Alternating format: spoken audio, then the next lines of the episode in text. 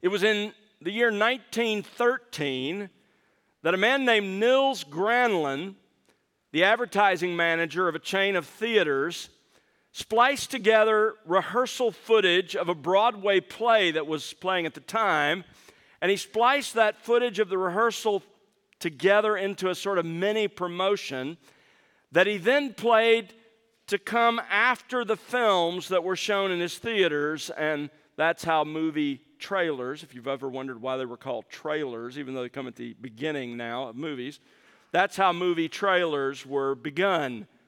They were previews of what was coming. Tonight, in our study of the book of Revelation, we get our first glimpse at the trailer for Jesus' ultimate victory over all of his enemies. Let me just remind you of where we are in our study of this book. We're looking at chapters 6 through 18, which is about the seven year tribulation that's coming.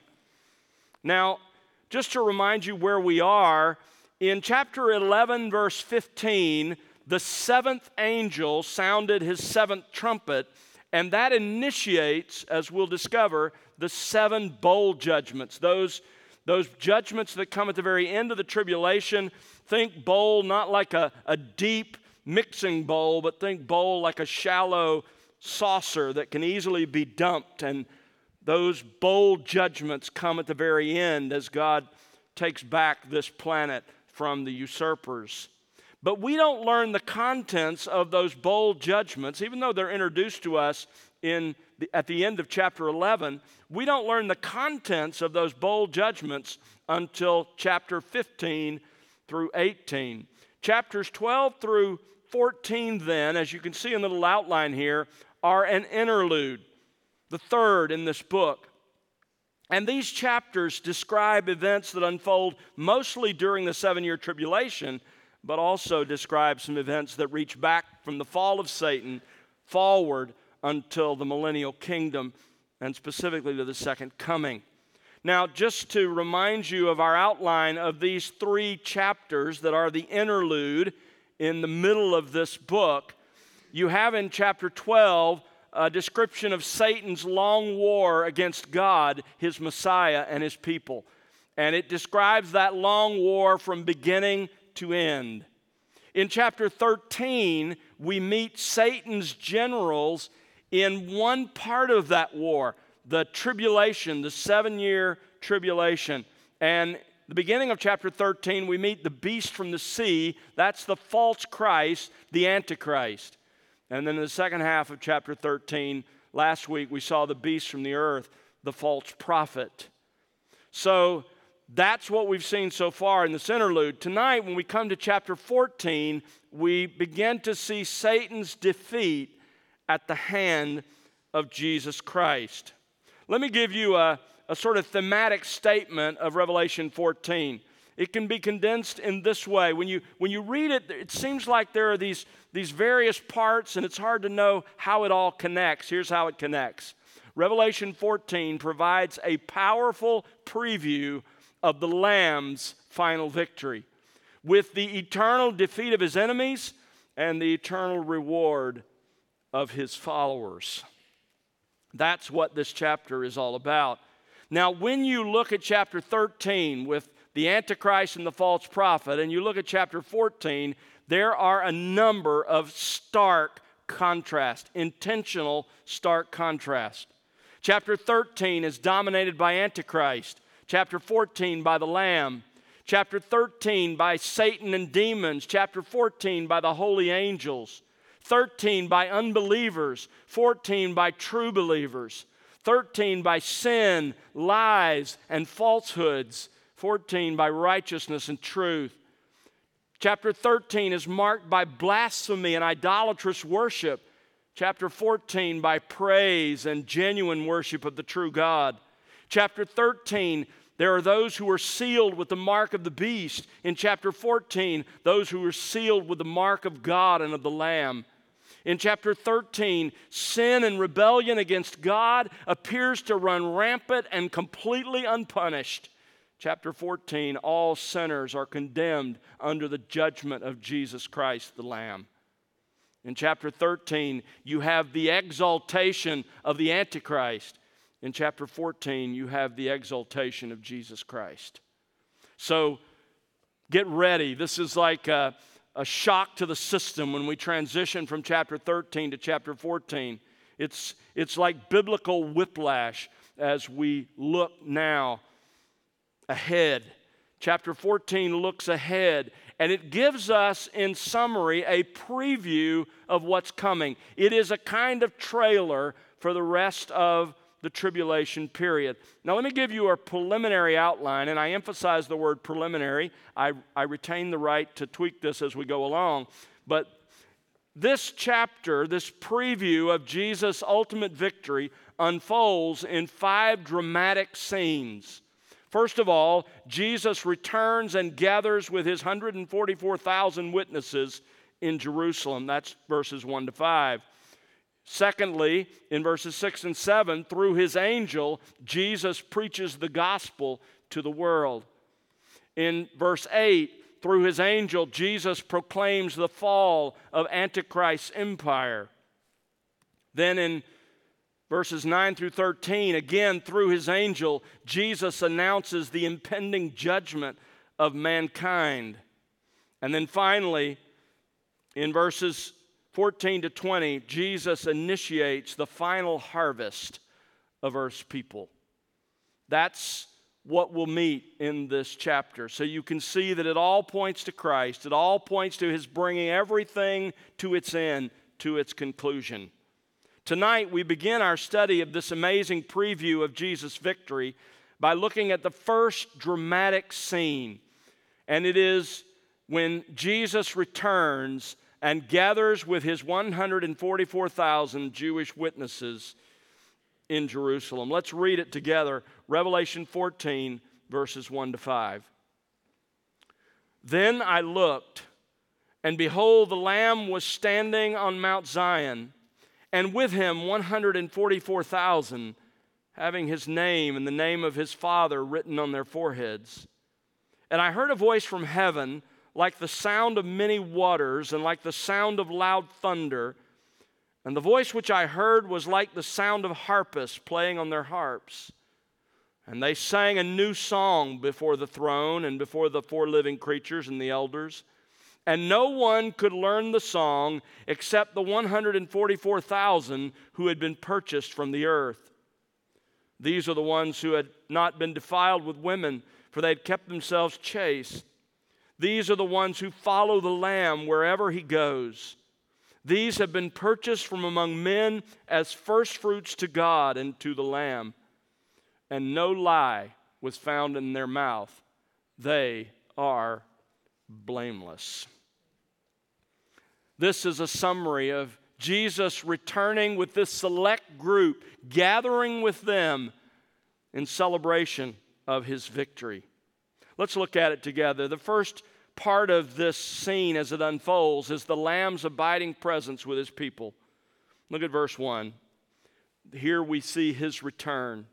Then I looked, and behold, that familiar expression in this letter marks a transition to a new paragraph and introduces something startling.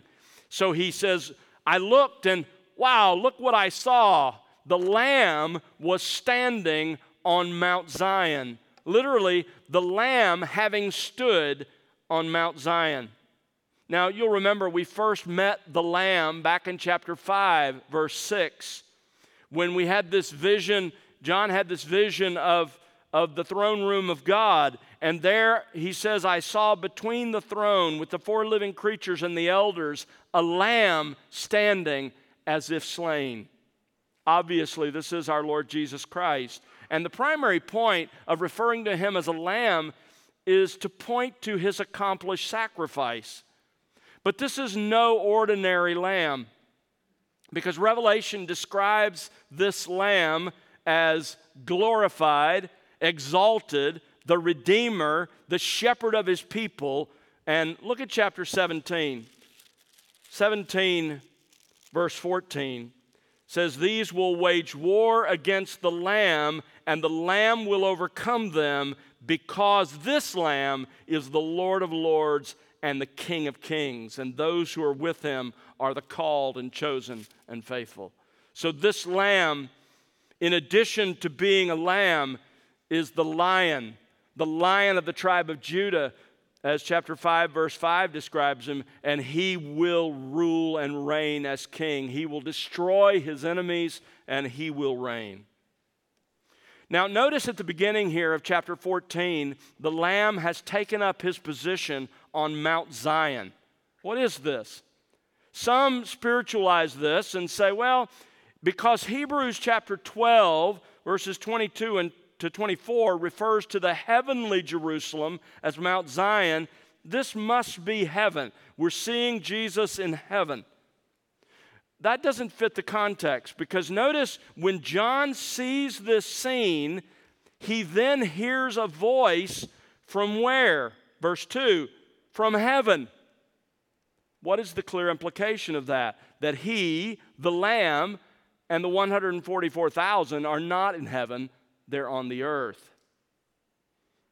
As we'll see in a moment, there are, there are other biblical reasons to believe that we're talking about the literal city of Jerusalem. The reference then in chapter 14, verse 1 to Mount Zion is to a physical location on this planet in Jerusalem. The fact that Jesus is described here as having taken his stand on Mount Zion in Jerusalem marks an absolutely monumental point in the history of redemption. John looks ahead, really, to chapter 19 and to the second coming to see Jesus having returned triumphant, standing on Mount Zion, surrounded by the 144,000 who were his faithful witnesses during the tribulation. Psalm 2 describes this same moment. Go back to Psalm 2. You remember the, the psalm begins Why are the nations in an uproar and the peoples devising a vain thing? The kings of the earth take their stand, the rulers take counsel together against the Lord and against his Messiah, his anointed one, saying, Let us tear their fetters apart and cast away their cords from us. Now, watch verse 4. He who sits in the heavens laughs. The Lord scoffs at them. Then he will speak to them in his anger and terrify them in his fury, saying, But as for me, I have installed my king upon Zion, my holy mountain. And he goes on to talk about the coronation of his son, to whom he will give, verse 8, the nations as in his inheritance, and the very ends of the earth as his possessions, and he will rule them all. So you can see that this reference ties us back to God's promise to his son that he will be established as king in Mount Zion in Jerusalem. That's what this passage is describing. Other Old Testament passages connect the victorious Redeemer with Mount Zion. Isaiah 24 23, then the moon will be abashed and the sun ashamed for Yahweh of hosts will reign on Mount Zion and in Jerusalem, and his glory will be before his elders. Zechariah, who prophesies so much about this time, in Zechariah 14 4 says, In that day his feet will stand on the Mount of Olives, which is in front of Jerusalem on the east. And the Mount of Olives will be split in its middle from east to west by a very large valley, so that half the mountain will move toward the north and the other half toward the south in that day, in the day when a fountain of cleansing is opened for the peoples of Israel, is what he's talking about. In that day, the end of the tribulation, connection with the second coming, in that day, his feet will stand on the Mount of Olives. What we're seeing here in Revelation 4 is a preview of that reality. So, verse 1 describes then the return of the Lamb the return of the king.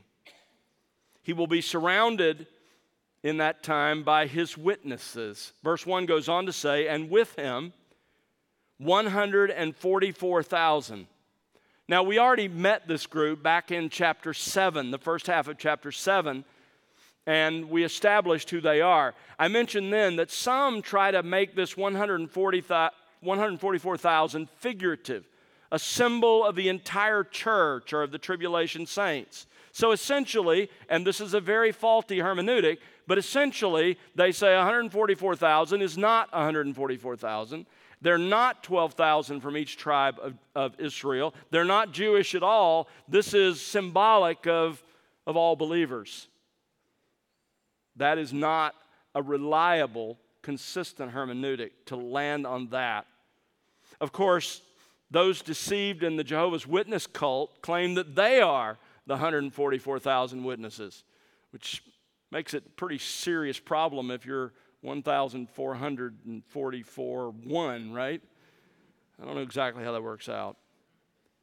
But as we learned in chapter 7, verses 1 to 8, during the seven year tribulation, God will raise up 144,000 Jewish men, 12,000 from each of the 12 tribes. He will save them, He will commission them, He will seal them to be His witnesses on earth.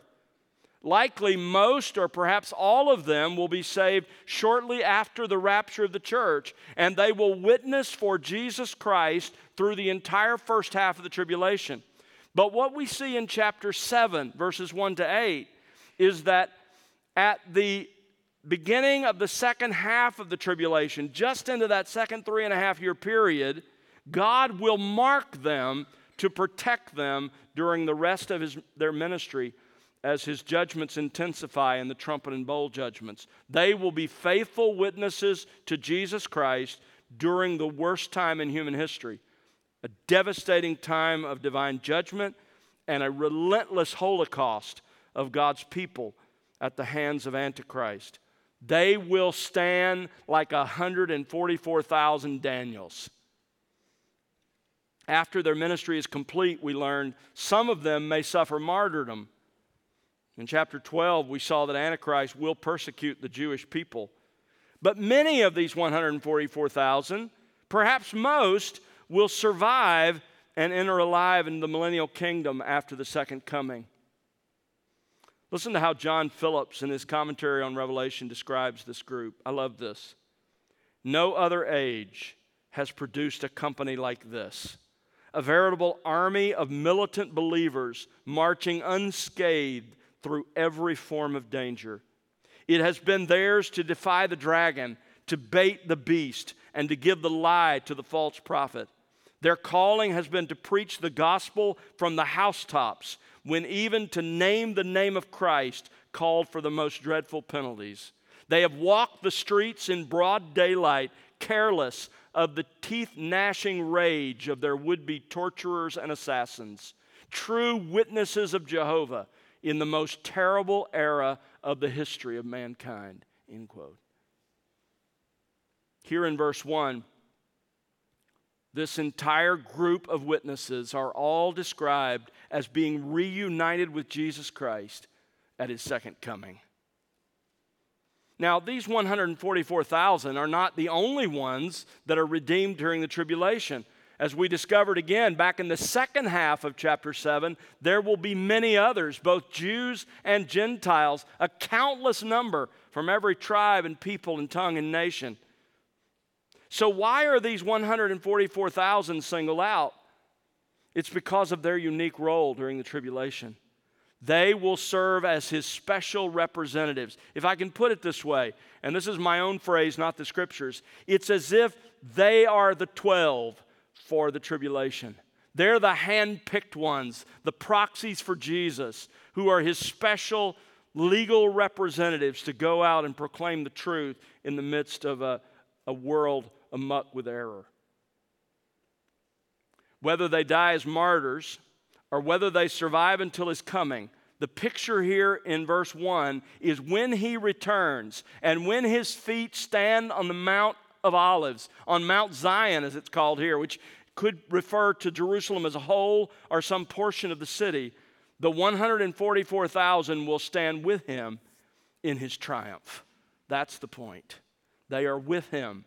They've survived man's worst. They've survived Satan's worst. They've survived the Antichrist's worst, the false prophet's worst. And they've been faithful. And now they're with their Lord. That's his witnesses. In verse 1, we also see his possession. As we learned in chapter 13, unbelievers during that time will receive the mark of the beast. However, the 144,000 will bear the mark of God on their forehead. Go back to chapter 7. Look at chapter 7, verse 2. And I saw another angel ascending from the rising of the sun, having the seal of the living God. And he cried out with a loud voice to the four angels to whom it was granted to harm the earth and the sea, saying, Do not harm the earth or the sea or the trees until we have sealed the bondservants of our God on their forehead. And I heard the number of those who were sealed 144,000, sealed from every tribe of the sons of Israel. They are sealed. The question is, what is the seal of God as it's mentioned here? Go back to our text. Go back to verse 1 of chapter 14. Notice they're described as having his name, the Lamb's name, and the name of his father written on their foreheads. What was the purpose of this seal? Well, it serves two purposes. First of all, it was a guarantee of their safety until their mission was accomplished. It was given to protect them as they carried out their witness of the gospel and of Jesus Christ. God promised to secure them from the continuing destruction that He Himself would bring on this planet and to physically protect them from their enemies until they had accomplished his mission. Satan, the Antichrist, the false prophet, the entire world of unbelievers desperately will try to kill these preachers of the gospel. But God will mark them as those who cannot be harmed until He is finished. Apart from His permission and His will, not one of them will be harmed. So it is a mark of protection but it's also a mark of ownership. The seal marks them as belonging to God and to the Lamb in the same way the, the mark of the beast marked them as worshiping and belonging to Antichrist. So, there you see in verse 1, they're with their Lord. They're with the one they, bear, they bore witness to, in many cases with their lives. They're reunited with Him we'll see in a few minutes, that's not only the passion of the people of Christ, that's Christ's passion for his people to be with them. Secondly, in, in verses 2 and 3, we see the lamb's adoring worship in a new song.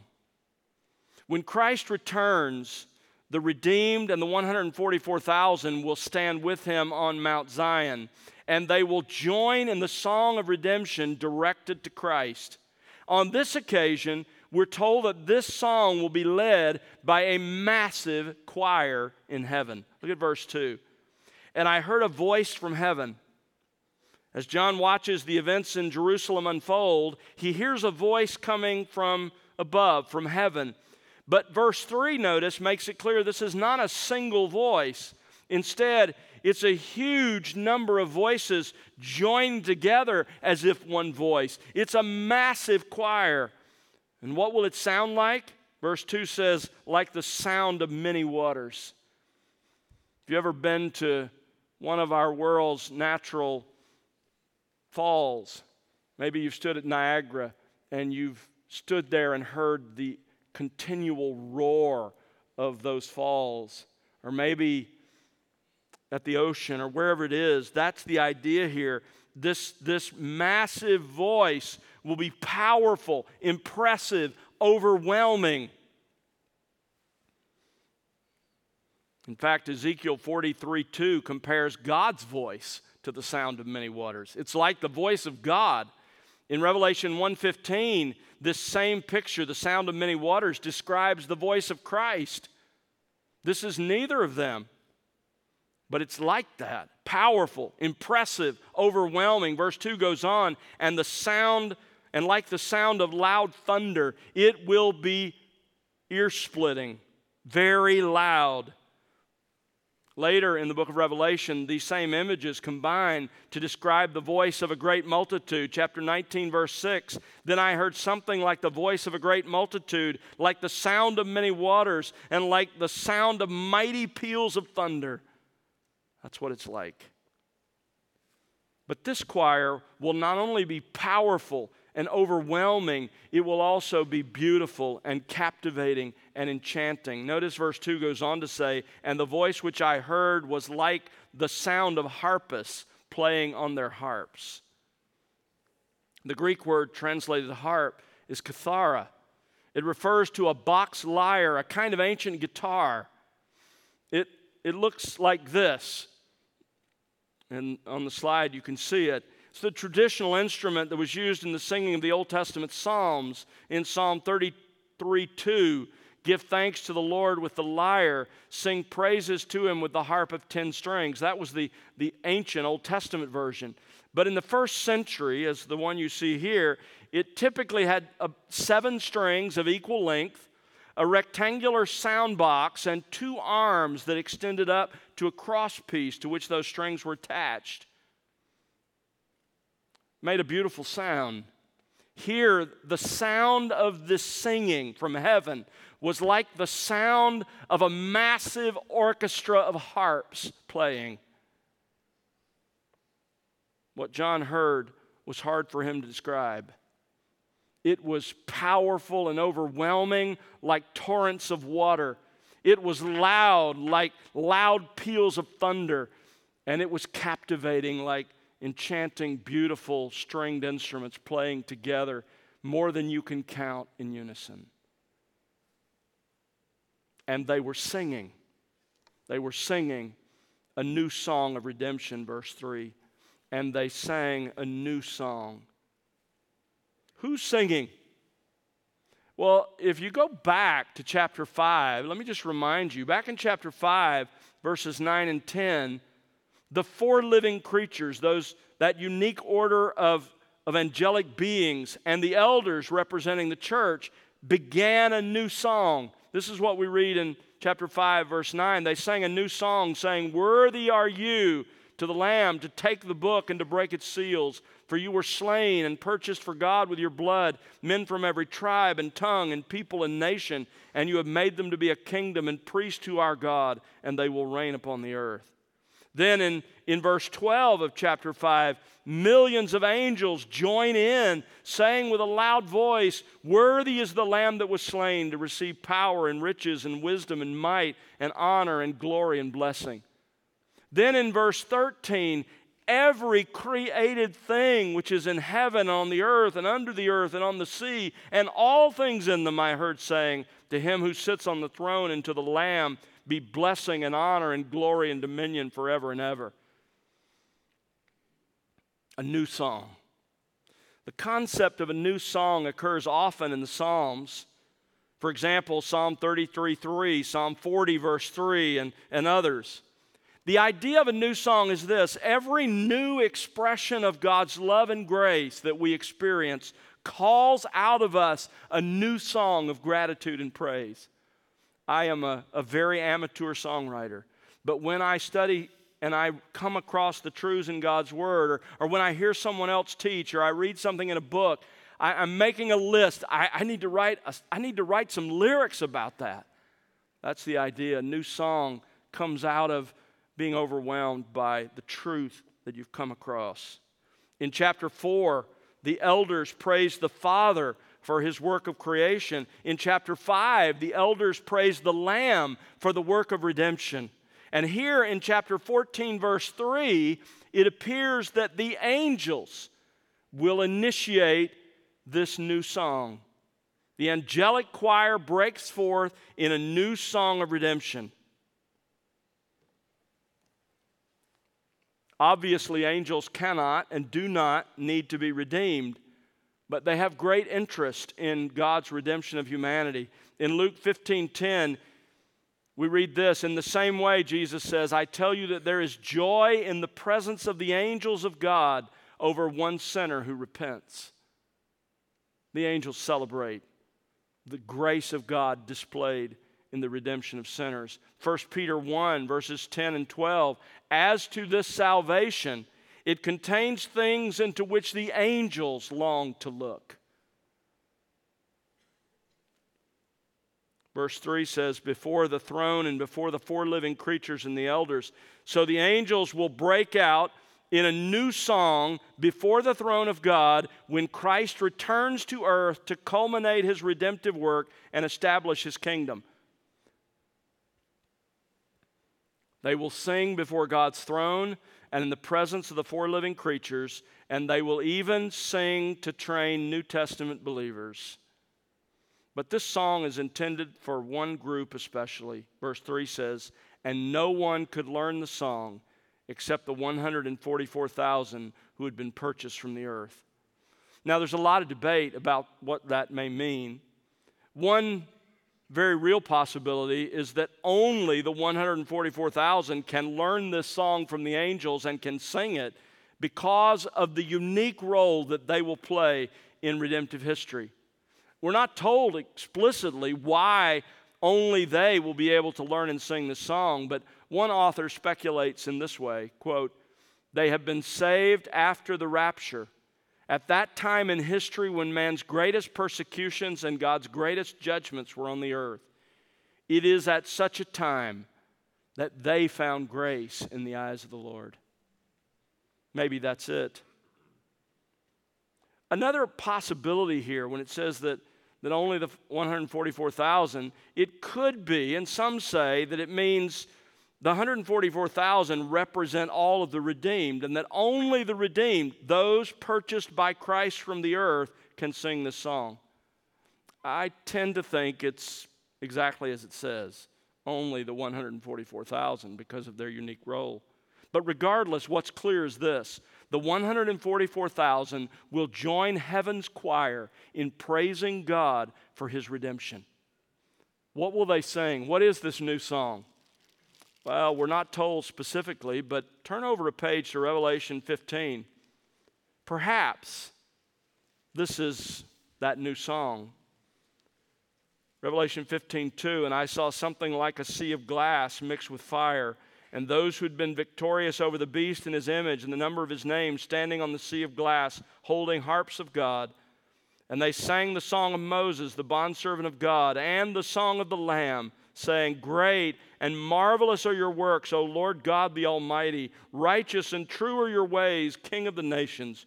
Who will not fear, O Lord, and glorify your name? For you alone are holy. For all the nations will come and worship before you for your righteous acts have been revealed.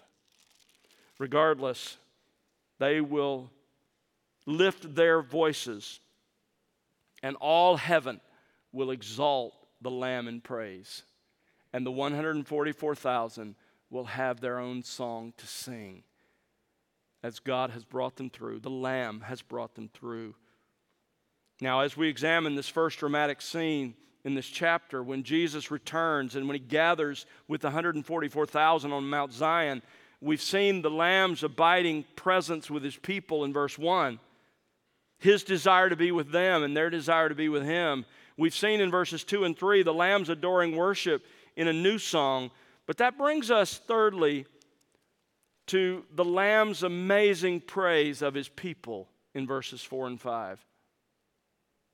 What's interesting to me here is that although John writes this praise of the 144,000 in these two verses, he's not its source. Remember the source of this book? It is the revelation of Jesus Christ. It is from Jesus Christ, about Jesus Christ.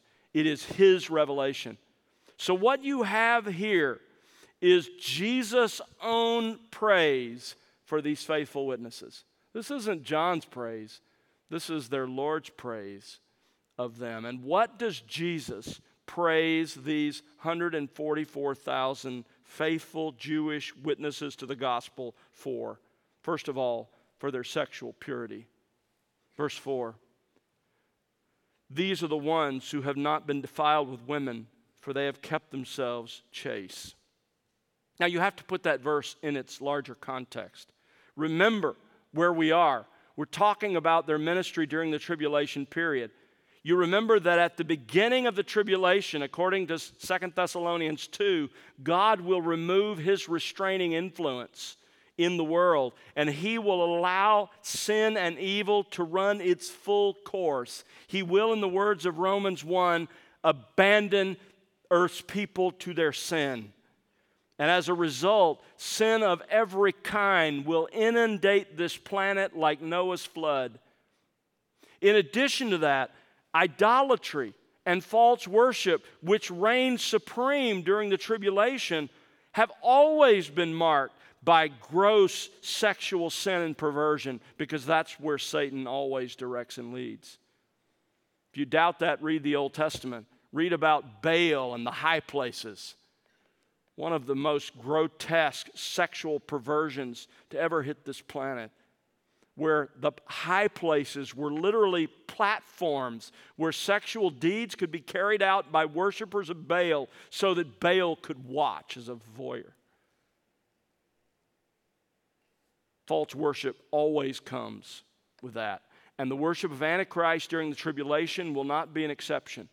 It will be marked by every imaginable kind of deviant sexual activity but during such a time, these faithful men will repudiate the rampant sexual sin around them, and they will be holy examples of purity, committed to their God. John describes them, notice, as the ones who have not been defiled with women. Now, don't misunderstand that. Our Lord is not a misogynist, nor does this denigrate marriage.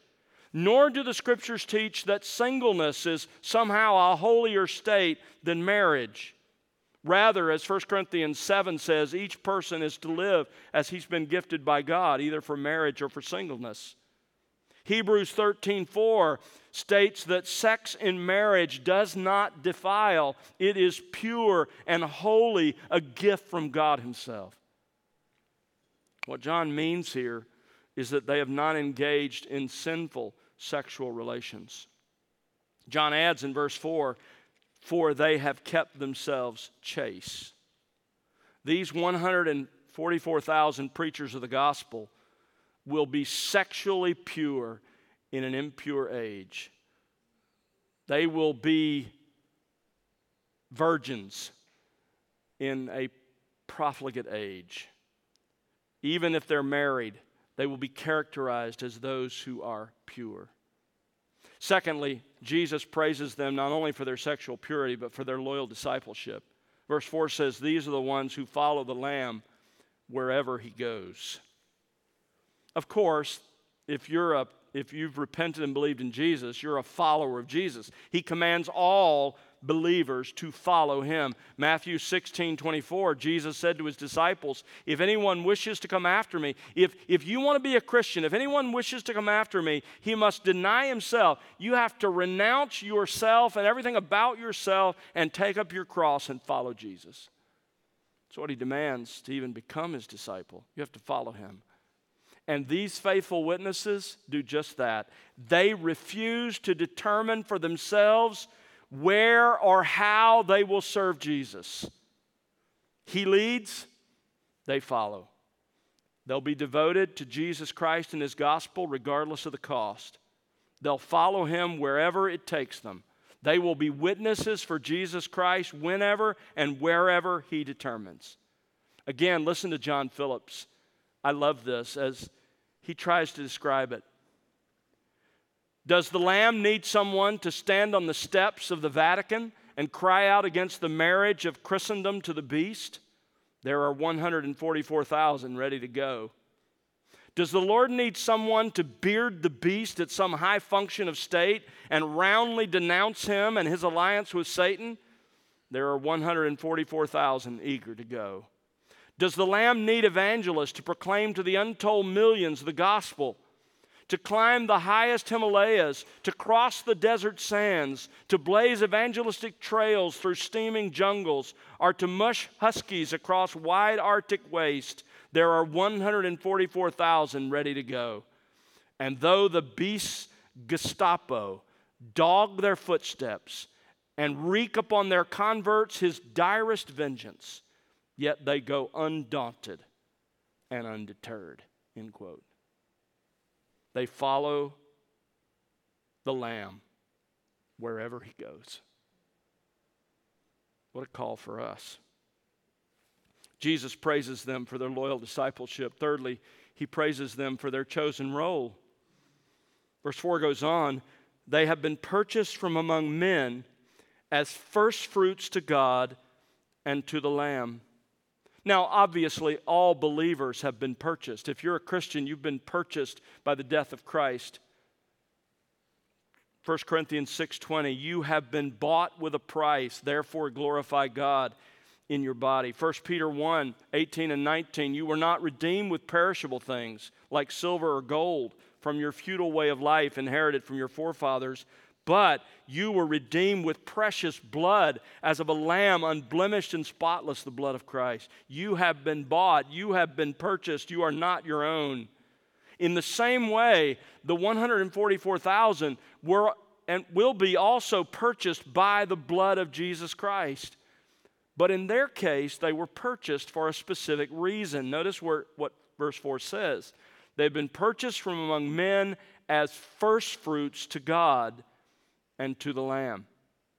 Now, we can't be dogmatic what that means. That expression, that figure of speech, first firstfruits, is used in two ways in the Old Testament. It's used of something or someone set apart to God. Deuteronomy 26, it's used that way. In fact, in two thirds of the 66 times this expression, first fruits, occurs in the Septuagint, in the Old Testament, it means something or someone set apart to God. And certainly our Lord means that of these men. They are set apart to Him for His service. But a second way this expression first fruit is used in the Old Testament is as the first of a larger harvest. You remember if, if you lived in ancient Israel and you were, you were into agriculture, that's what you did. That's how you supported yourself and your family, how you had food. And you would take the first fruits of your crop, that is, literally the first fruits, the first gathering of harvest, and you would dedicate that to the Lord as a, a sort of gratitude, an act of thankfulness for the rest of the harvest that was coming. It was an acknowledgement that that came from God and what was coming behind it was of God as well. And so it's possible here that when Jesus refers to them as the first fruits, that they are first fruits in the sense that they are the first of a much larger Jewish harvest of souls that will come at the end of the tribulation period in conjunction with the second coming. Again, Zechariah chapter 12, verse 10 talks about they will look on him. Speaking of the Jewish people at the second coming, they will look on him whom they pierced. They will mourn for him as an only son, and a fountain of cleansing will be opened for them. Paul talks about in Romans 11, verses 25 to 27, and you can go back and listen to the messages on that. But there, there is a promise that there will be a salvation of ethnic Jewish people just at the time of the second coming of Jesus Christ. So it may be their first fruits in that sense. They're 144,000 as the first fruits of a much lar- larger salvation that's coming for their Jewish brothers. Number four, Jesus praises them for their faithful witness of the truth. Verse 5 And no lie is found in, was found in their mouth. No lie was found in their mouth. Now, Uh, John could mean here general truthfulness in their speech. I mean, after all, all true Christians are to be marked by that. Ephesians 4:25 says, "Therefore, laying aside falsehood, speak truth, each of you with his neighbors, for we are members of one another." In fact, as we're going to see later in this same book of Revelation, God is not going to allow anyone whose life is characterized by lying into heaven. But more likely here, when John says that no lie was found in their mouth, he's referring to their witness to the truth about Christ and the gospel. Remember, during those seven years, unbelievers will believe the lie. They will be duped by false wonders, by the deception of wickedness, by a deluding influence, and therefore will believe what is false. All of that is in 2 Thessalonians 2. But these faithful witnesses will reject all of the lies of Antichrist, and they will urge everyone to embrace the truth the truth about God, the truth about sin, the truth about Jesus Christ, the truth about his saving gospel. John MacArthur writes this Throughout the cataclysmic outpouring of God's final judgments and Satan's final fury, they will preach the gospel. They will confront unbelievers with their sins, call them to repentance and faith in the Savior, and proclaim that the catastrophes taking place are God's righteous judgment. And God will in turn use their faithful ministry of the truth to save many. Go back to chapter 7 again. In part, as a result of the witness of these faithful 144,000, here's what will happen. Revelation 7, verse 9 After these things I looked, and behold, a great multitude which no one could count, from every nation and all tribes and peoples and tongues, standing before the throne and before the Lamb, clothed in white robes, and palm branches were in their hands and they cry out with a loud voice, saying, Salvation to our God who sits on the throne and to the Lamb. That is in part the fruit of the ministry of these faithful, faithful men. The fifth reason Jesus praises these men is their spiritual integrity. Verse 5 ends, they are blameless. Of course, this doesn't mean that they will be sinless but their lives will consistently be marked by the very quality for which God chose believers. Listen to Ephesians 1, verse 4. He chose us, God the Father chose us in Christ before the foundation of the world in order that we would be holy and blameless before Him. These men will exemplify that call. Or as Peter puts it in 1 Peter 1, verses 15 and 16, like the Holy One who called you, be holy yourselves in all your behavior, because it is written, You shall be holy, for I am holy. They will be exactly that. What a force of godly, gospel preaching men. Don't you love the picture now of Christ standing with them? on Mount Zion. The victory won. What are the lessons from this group for us, from this passage? Let me give you a couple of them. First of all, and I see this in his wanting to be and immediately being with these 144,000. It reminds me that Jesus loves and desires to be with his people. Look at John 14.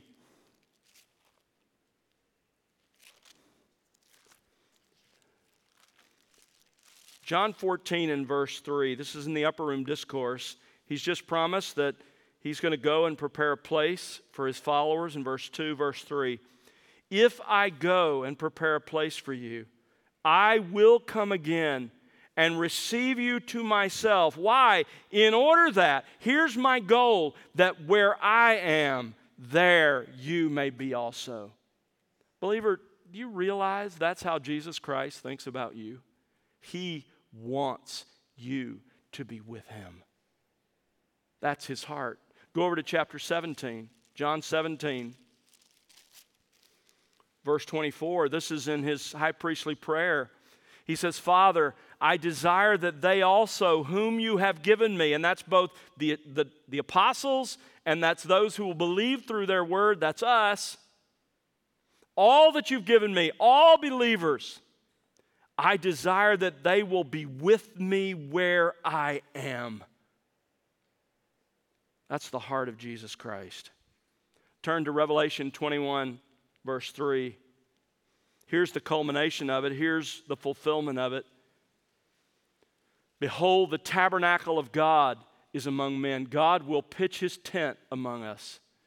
And he will dwell among them, and they shall be his people, and God himself will be among them. That is the heart of God. That is the heart of our Savior. That's the heart of Jesus Christ. For you, believer, he wants to be with you.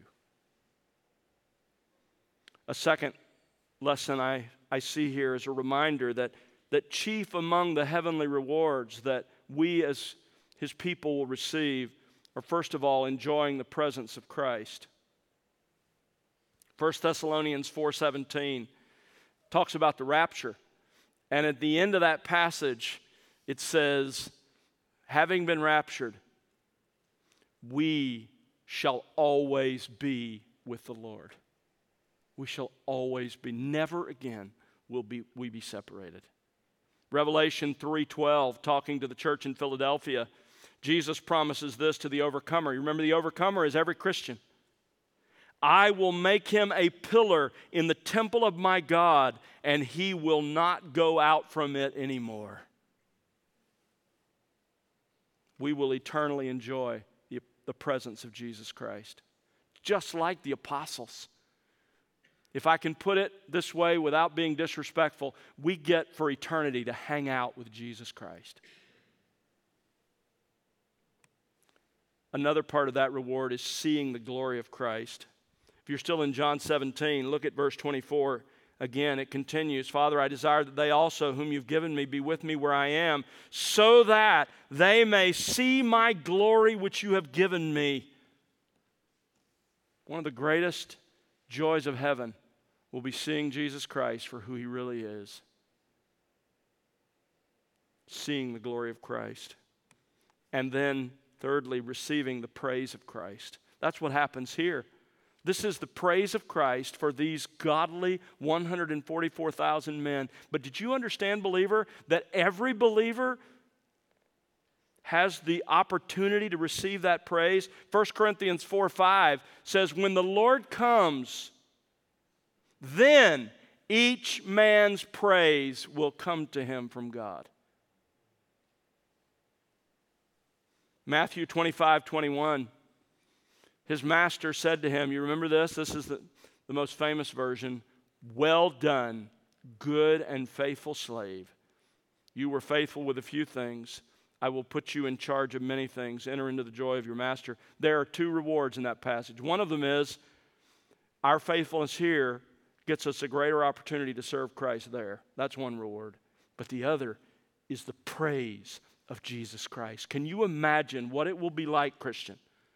If you remain true to Him, faithful to Him, loyal to Him, not perfect, but, but attempting to follow Him with your true heart, one day to stand before Jesus Christ and hear Him say, You did well.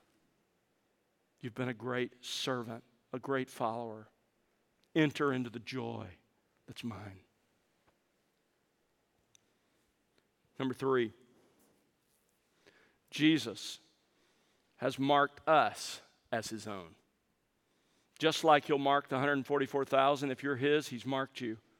In Ephesians chapter 1, verses 13 and 14, we're, we're said to be sealed with the Holy Spirit of promise, who was given as a pledge of our inheritance. Jesus Christ has stamped his seal on you, and that seal is called the Holy Spirit, his Spirit who now indwells you. He's marked you just as truly as He'll mark the 144,000. And He's marked you with His name. Revelation 3:12 again to the church in Philadelphia. He who overcomes, I will write on him, that's every believer. I will write on him the name of my God and the name of the city of my God, the new Jerusalem which comes down out of heaven from God, and my new name.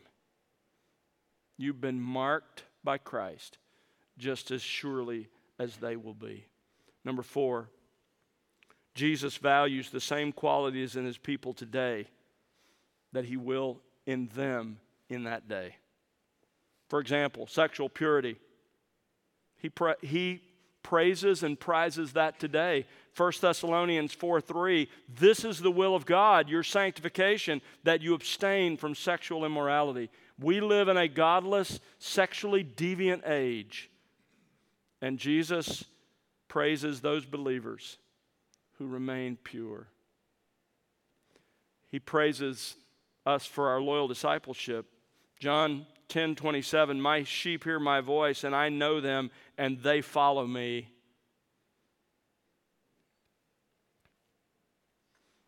He praises us for faithful witness to the truth. Philippians 2 Prove yourselves to be blameless and innocent, children of God above reproach in the midst of a crooked and perverse generation, among whom you, as, you appear as lights in the world, holding forth the word of life. Put the light on display, even as he shared in the Sermon on the Mount.